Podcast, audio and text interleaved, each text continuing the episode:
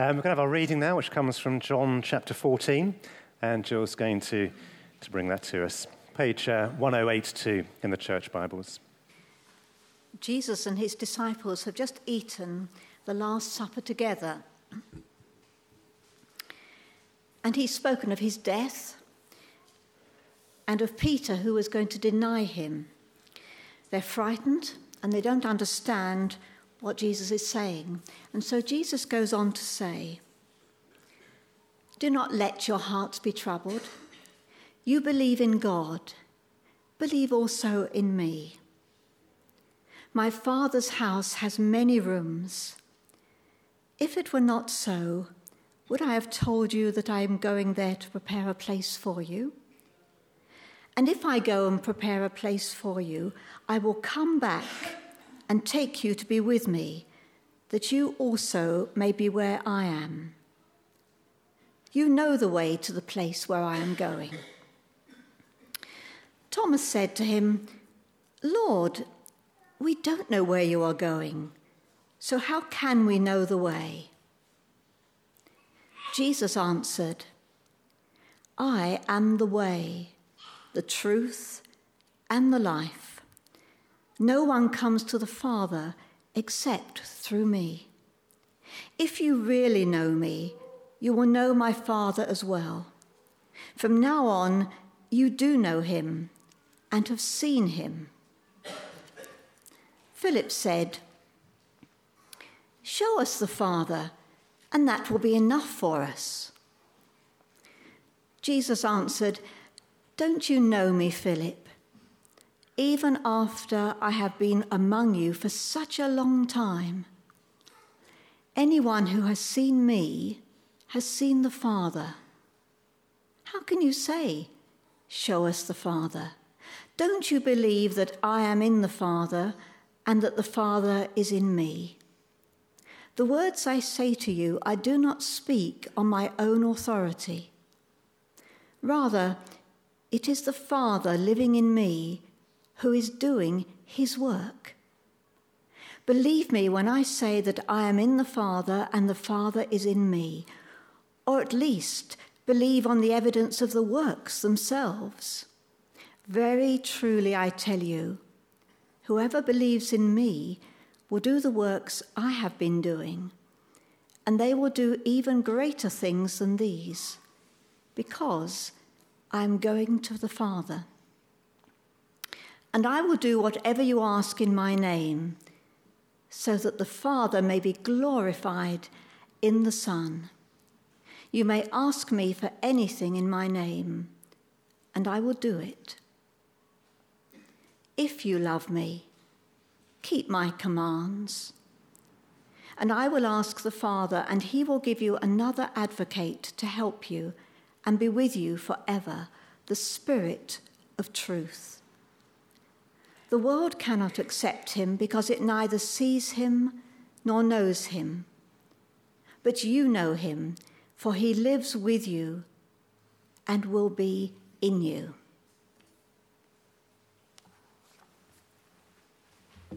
Thanks, Jill. Well, we're going to be looking at that uh, passage in a short while, but uh, I'm going to spend some time in prayer first of all, and uh, Stuart's going to come and lead us. I was reminded this morning of a um, a hymn I used to sing in Northern Ireland. Oh, what peace we often forfeit. Oh, what needless pain we bear. All because we do not carry everything to God in prayer. Let's pray. Dear God, we feel overwhelmed when we listen to the news. There's wars in Europe. There's crisis, economic crisis in Greece, Lord. There's religious hatred so strong that people would die in order to just kill other people. There's pain of others that we love, friends. There's brothers, there's sons, there's sisters, and there's parents. Help us to trust in you. Help us to believe that you are the Creator God and you use all things for good you hold all things in your power and in your control. Lord, we pray for Ukraine, Lord. We pray for peace And we stop, stop the escalation of, of conflict there, Lord. Pray for those in, who have sickness and long term illness. And there's so many over the last two or three years in this church, Lord. We thank you for healing. Help us to pray as a church and as individuals for our friends who do not know you, other Christians who are throughout the world who are in financial difficulty. They're at risk of torture, imprisonment, and even death. I pray that we would uphold them daily and in our lives in prayer for you, them, their lives, and their faith. And I thank you for their salvation. I thank you that you taught us on earth in your word. In your word, you 14, John 14, 27, you said, My peace I leave with you. My peace I give to you, not as the world gives. Do not let your hearts be troubled, and do not be afraid. I thank you when you were on this earth, you taught us to pray. Our Father, who art in heaven, hallowed be thy name. Thy kingdom come. Thy will be done on earth as it is in heaven. Give us this day our daily bread, and forgive us our trespasses, as we forgive those who trespass against us. Lead us not into temptation. Deliver us from evil. For thine is the kingdom, the power, and the glory, forever and ever. And the people of God said, Amen. Well, picture the scene Jesus and his disciples are in an upper room of a house celebrating the Passover supper. Probably quite relaxed in each other's company. They've been together for um, about three years now. Uh, they know pretty, each other pretty well. Um, then Jesus gets up and washes his disciples' feet. A little bit weird, they might think, but they're probably used to surprises by this stage. But nothing then prepares them for what comes next three bombshells. And if you look at chapter 13, first one of those is in verse 21, when Jesus says, Very truly I tell you, one of you is going to betray me. The reaction of the disciples in verse 22 is that they stared at one another at a loss to know which of them he meant. It's a bit of a conversation killer, isn't it? Then in verse 33, Jesus says, My children, I will be with you only a little longer. You will look for me, and just as I told the Jews, so I tell you now, where I am going, you cannot come. Sounds like he's going to desert them, to abandon them. You're on your own now, I'm off. And then in verse 38, Jesus tells Peter, Before the cock crows, you will disown me three times. Peter, the rock on whom Jesus was going to build his church, looks like it's going to crumble and fail. Now, they always say the bad news comes in threes, but that's enough to knock uh, the faith of anyone. And Jesus recognizes that even if they're not anxious now, even if they just shrug off what he's saying, when it comes to it, when the soldiers come and take him away, when they see him flogged and crucified, their emotional, their spiritual states will be in total turmoil. The leader they've devoted their lives to for the last few years, for whom they've given up everything, will be separated from them. And despite everything he's taught them, they'll be questioning what was the point of it all? What was that all about? And so, chapter 14 starts with the words of Jesus to his disciples Do not let your hearts be troubled. And that's the context of the next I am statement that we're looking at this morning in this series in John's Gospels, John's Gospel. I am the way, the truth, and the life. That's the statement we're looking at. And the context, though, is important to understanding it because that statement is part of the reason Jesus gives to his disciples that they shouldn't be troubled. I don't know whether there are things that are troubling you at this time. Maybe you are anxious. Maybe you are struggling with sleepless nights, with worry, with loss of concentration, maybe loss of appetite. And what starts it off is often fear. Fear, maybe the fear of failing exams, the, the fear of redundancy, of illness, of separation from our loved ones. of death. It may be a real fear, or it may just be our minds playing havoc with us. We've been given very active imaginations, haven't we? Uh, we've been made in the image of God who has a, an infinite imagination. So that's great when things are going well and uh, the world is our oyster. But when trouble comes, that imagination can be a real curse, can't it? We think of all the possible things that could go wrong, all the possible consequences, all the things that we may no longer be able to do. Well, how can these words of Jesus be a comfort to us this morning? Chapter 14 to 17 of John's Gospel are known as the farewell discourse, but um, these are not the words of despair that some will utter on their deathbed. These are words of great encouragement. Jesus wants to leave the disciples with hope. And I pray to you this morning that we would be left with that same Christian hope, that same trust in the promises of Jesus. Jesus says, Do not let your hearts be troubled. And then he says, You believe in God, believe also in me. Trust me, he's saying. Trust me. And the three reasons Jesus gives why we should trust him. Do not let your hearts be troubled. Just trust Jesus, because first of all, Jesus will take us to be with him and the Father.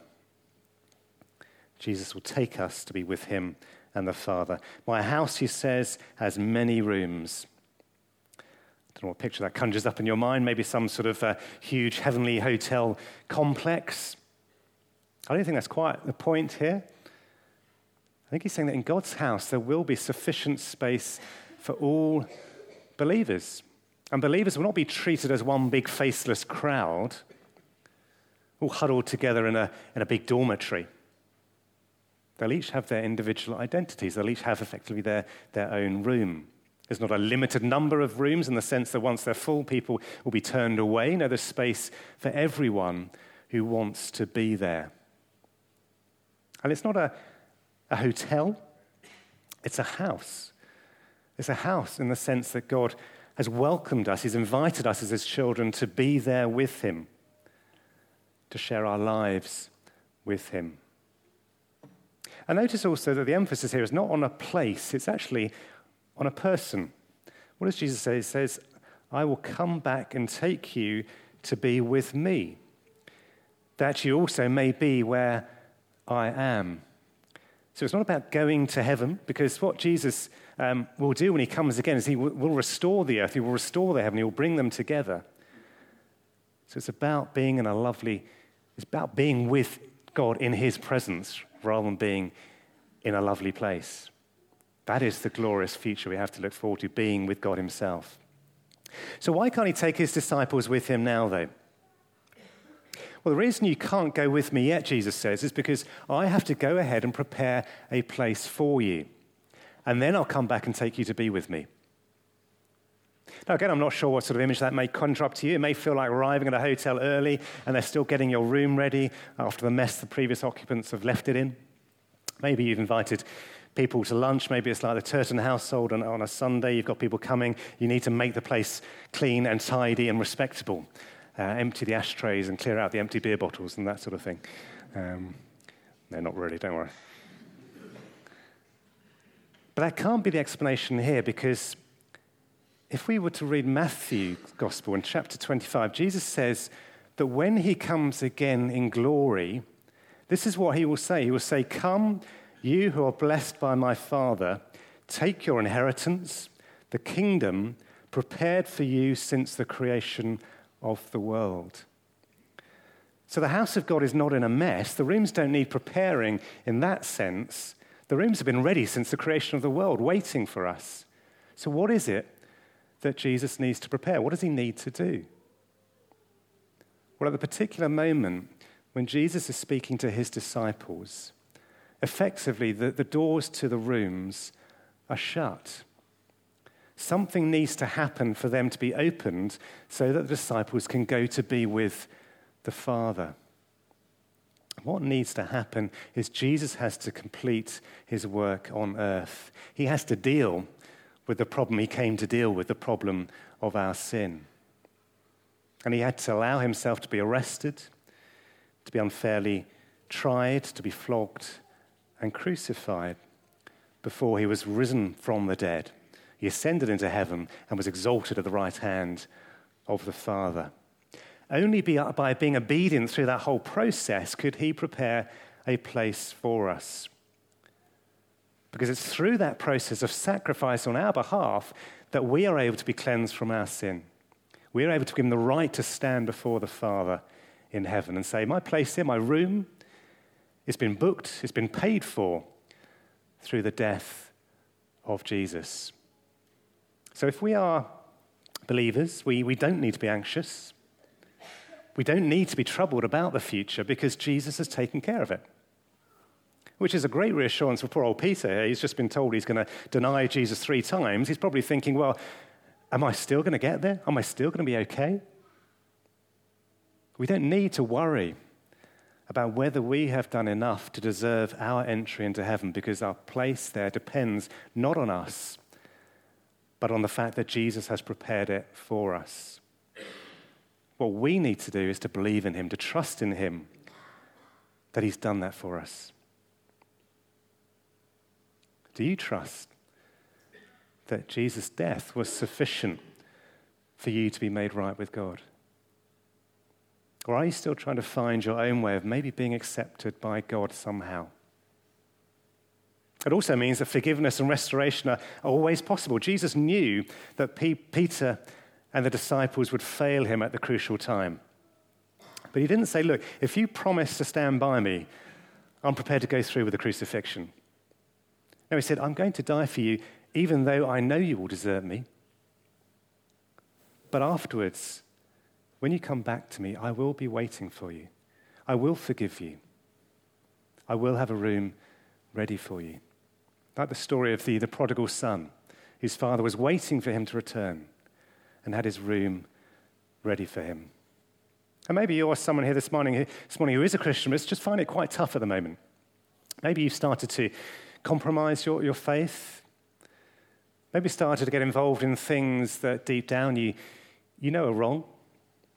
Maybe you've lost that initial enthusiasm you had uh, and you've become a little bit apathetic. You don't really bother spending much time anymore praying to God, reading the Bible, spending time with Him. It's always put off until you've got the time to do it. Of course, that time never comes. And if that is you, then don't despair. Turn back to God. Ask Him for forgiveness. Ask Him to restore, to restore that relationship with Him. And He will do that. Jesus reassures us that he will take his followers to be with him. But he also reassures us by telling us that we know how we are going to get there. Thomas was your classic uh, skeptic, never one to believe anything too hastily, never, anyone, never one to take anything at face value, needs proof. And so he says, We don't even know where you are going. So, how can we know how to get there?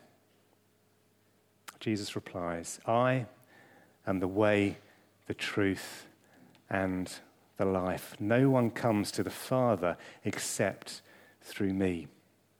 He's saying, I'm going to prepare a place for you. And as I do that, I'm going to be the way that you will get there. I'm the truth that you need to hold on to if you are to get there. And as you hold on to that truth, as you follow that way, you will enjoy life in all its fullness forevermore. And the amazing thing about this statement, like, statements, like all the other I am statements, is that Jesus doesn't talk about this in some sort of abstract way. He doesn't say, Look, I can show you the way, I can point you to the truth, I can give you the life. He says, I am the way and the truth and the life. Come to me. And so, whether we are reunited, Jesus is saying, will depend not on whether you desert me when I'm arrested or, or deny me or anything you might try to do to make up for that. It depends on whether you trust that my death for you brings you forgiveness, whether you believe that the only way to the Father is through me. Jesus says, You believe in God, believe also in me. That is a message of good news, of uh, great comfort, of great reassurance. That we don't need to worry about any other way of trying to make ourselves right with God. But because of our, our sinful human minds, people don't just want one way to God. People want various options according to what suits them.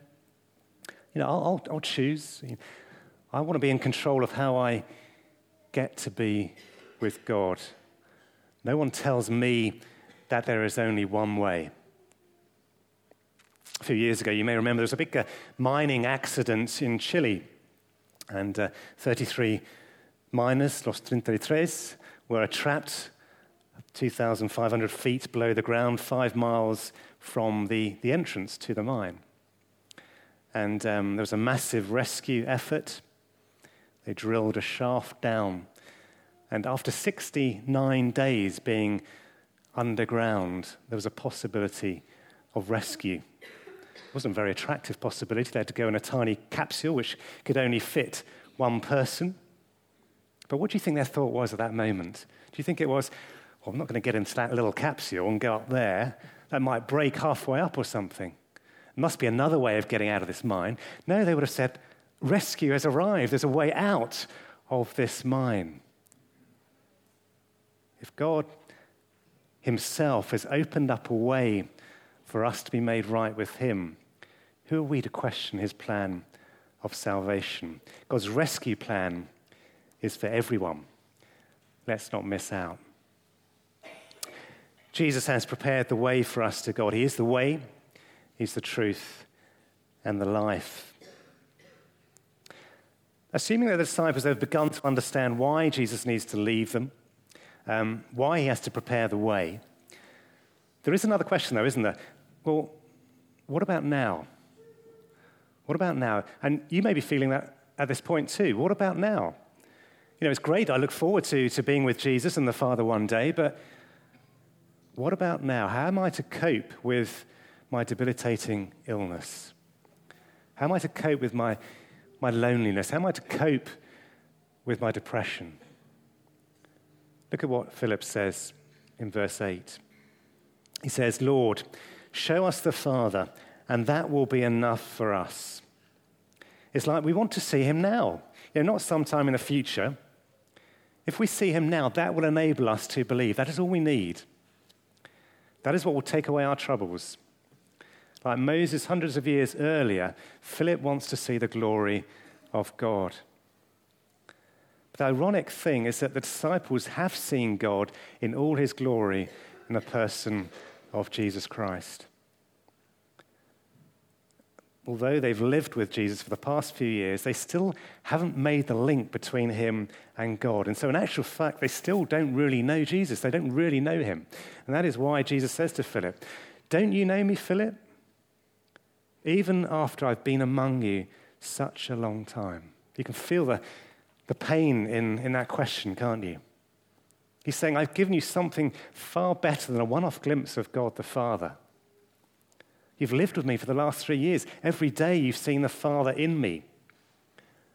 I've told you many times how I've come to do the will of the Father, how whatever the Father does, the Son also does. And this is so important to Jesus that five times in these next few verses he repeats this point. Have a look down if you've got your Bible open. Verse 7 says, If you really know me, you will know my Father as well. Or verse 9 anyone who's seen me has seen the Father. Verse 10 Don't you believe that I am in the Father and that the Father is in me? Rather, it is the Father living in me who is doing his work. And finally, verse 11 Believe me when I say that I am in the Father and the Father is in me. There is no doubt here that Jesus is saying, I am God and he's revealed the Father to them. And Christianity stands and falls on who Jesus is. If he is God, then there is hope. If he's not who he says he is, then we're all wasting our time here this morning. But if he is God, then, then wow, think of the implications of that. God has visited his creation, God has made it possible for us to know him, to relate to him, to understand his love. But even if Jesus convinces them that, okay, We can see that you are God. But you're about to leave us. So even if you are God, how does that help us when you disappear? What are we going to do then? Well, even though Jesus will go away, he won't desert them. Have a look down to verse 16. It says there, I will ask the Father, and he will give you another advocate to help you and be with you forever the Spirit of truth. The world cannot accept him because it neither sees him nor knows him, but you know him, for he lives with you and will be in you. I will not leave you as orphans, I will come to you. So we now have the third member of the Godhead introduced to us, God the Holy Spirit, the one here called the Spirit of truth. And as it says in verse 26, the counselor, the Holy Spirit, whom the Father will send in my name, will teach you all things and will remind you of everything I have said to you. That is why he's also called the Spirit of truth, because if Jesus is the way, the truth, and the life, then by reminding them of Jesus' teaching, he's reminding them of the truth. The Spirit, Jesus says, will live with you and be in you. Jesus is about to leave them physically. He's going to be raised to life after his death. Uh, he will spend some time with them before he ascends into heaven. And then he will leave them, but he won't leave them completely. He won't leave them as orphans, it says here. He'll be present with them by his Spirit, as he's present with us today by his Spirit. This week saw the, uh, the award of the Victoria Cross to um, Lance Corporal Leakey, who, according to the, uh, the reports, performed an amazing act of uh, courage. He uh, was surrounded by insurgents with a, a group of uh, other soldiers there in Afghanistan. And there was a wounded US um, uh, captain. He didn't abandon him. He ran up a hill, he repositioned a machine gun, and uh, started firing at the the insurgents, as it says, despite bullets ricocheting off the machine gun's frame. He then returned to the injured captain. He uh, got another machine gun. He went back up to the hill and carried on fighting. He didn't abandon that wounded soldier. Jesus will come again, and that will be a glorious day, but he hasn't abandoned us until that day. He is with us today by his Spirit. And if we are Christians, the Holy Spirit is dwelling within us. He's giving us peace, peace in our souls. He's giving us strength to cope with our daily troubles, our relationships or our lack of relationships, our health or our lack of health, our work or our lack of work. As it says in Isaiah 43, when, 43, when you pass through the waters, I will be with you. And when you pass through the rivers, they will not sweep over you. When you walk through the fire, you will not be burned. The flames will not set you ablaze. For I am the Lord your God, the Holy One of Israel, your Savior. Do not let your hearts be troubled. These words were spoken to a bunch of, uh, bunch of failures, really, who, uh, whose faith was about to be undermined, who still didn't realize that anyone who'd seen Jesus had seen the Father. But they're relevant for them, they're relevant for us. Who knows what may happen to us over the course of this week, this year? Something that may knock our faith.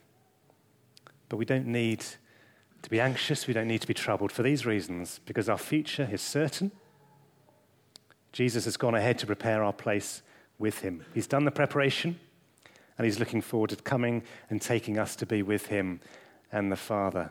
He is the way, the truth, and the life. The only way to the Father is by believing in him.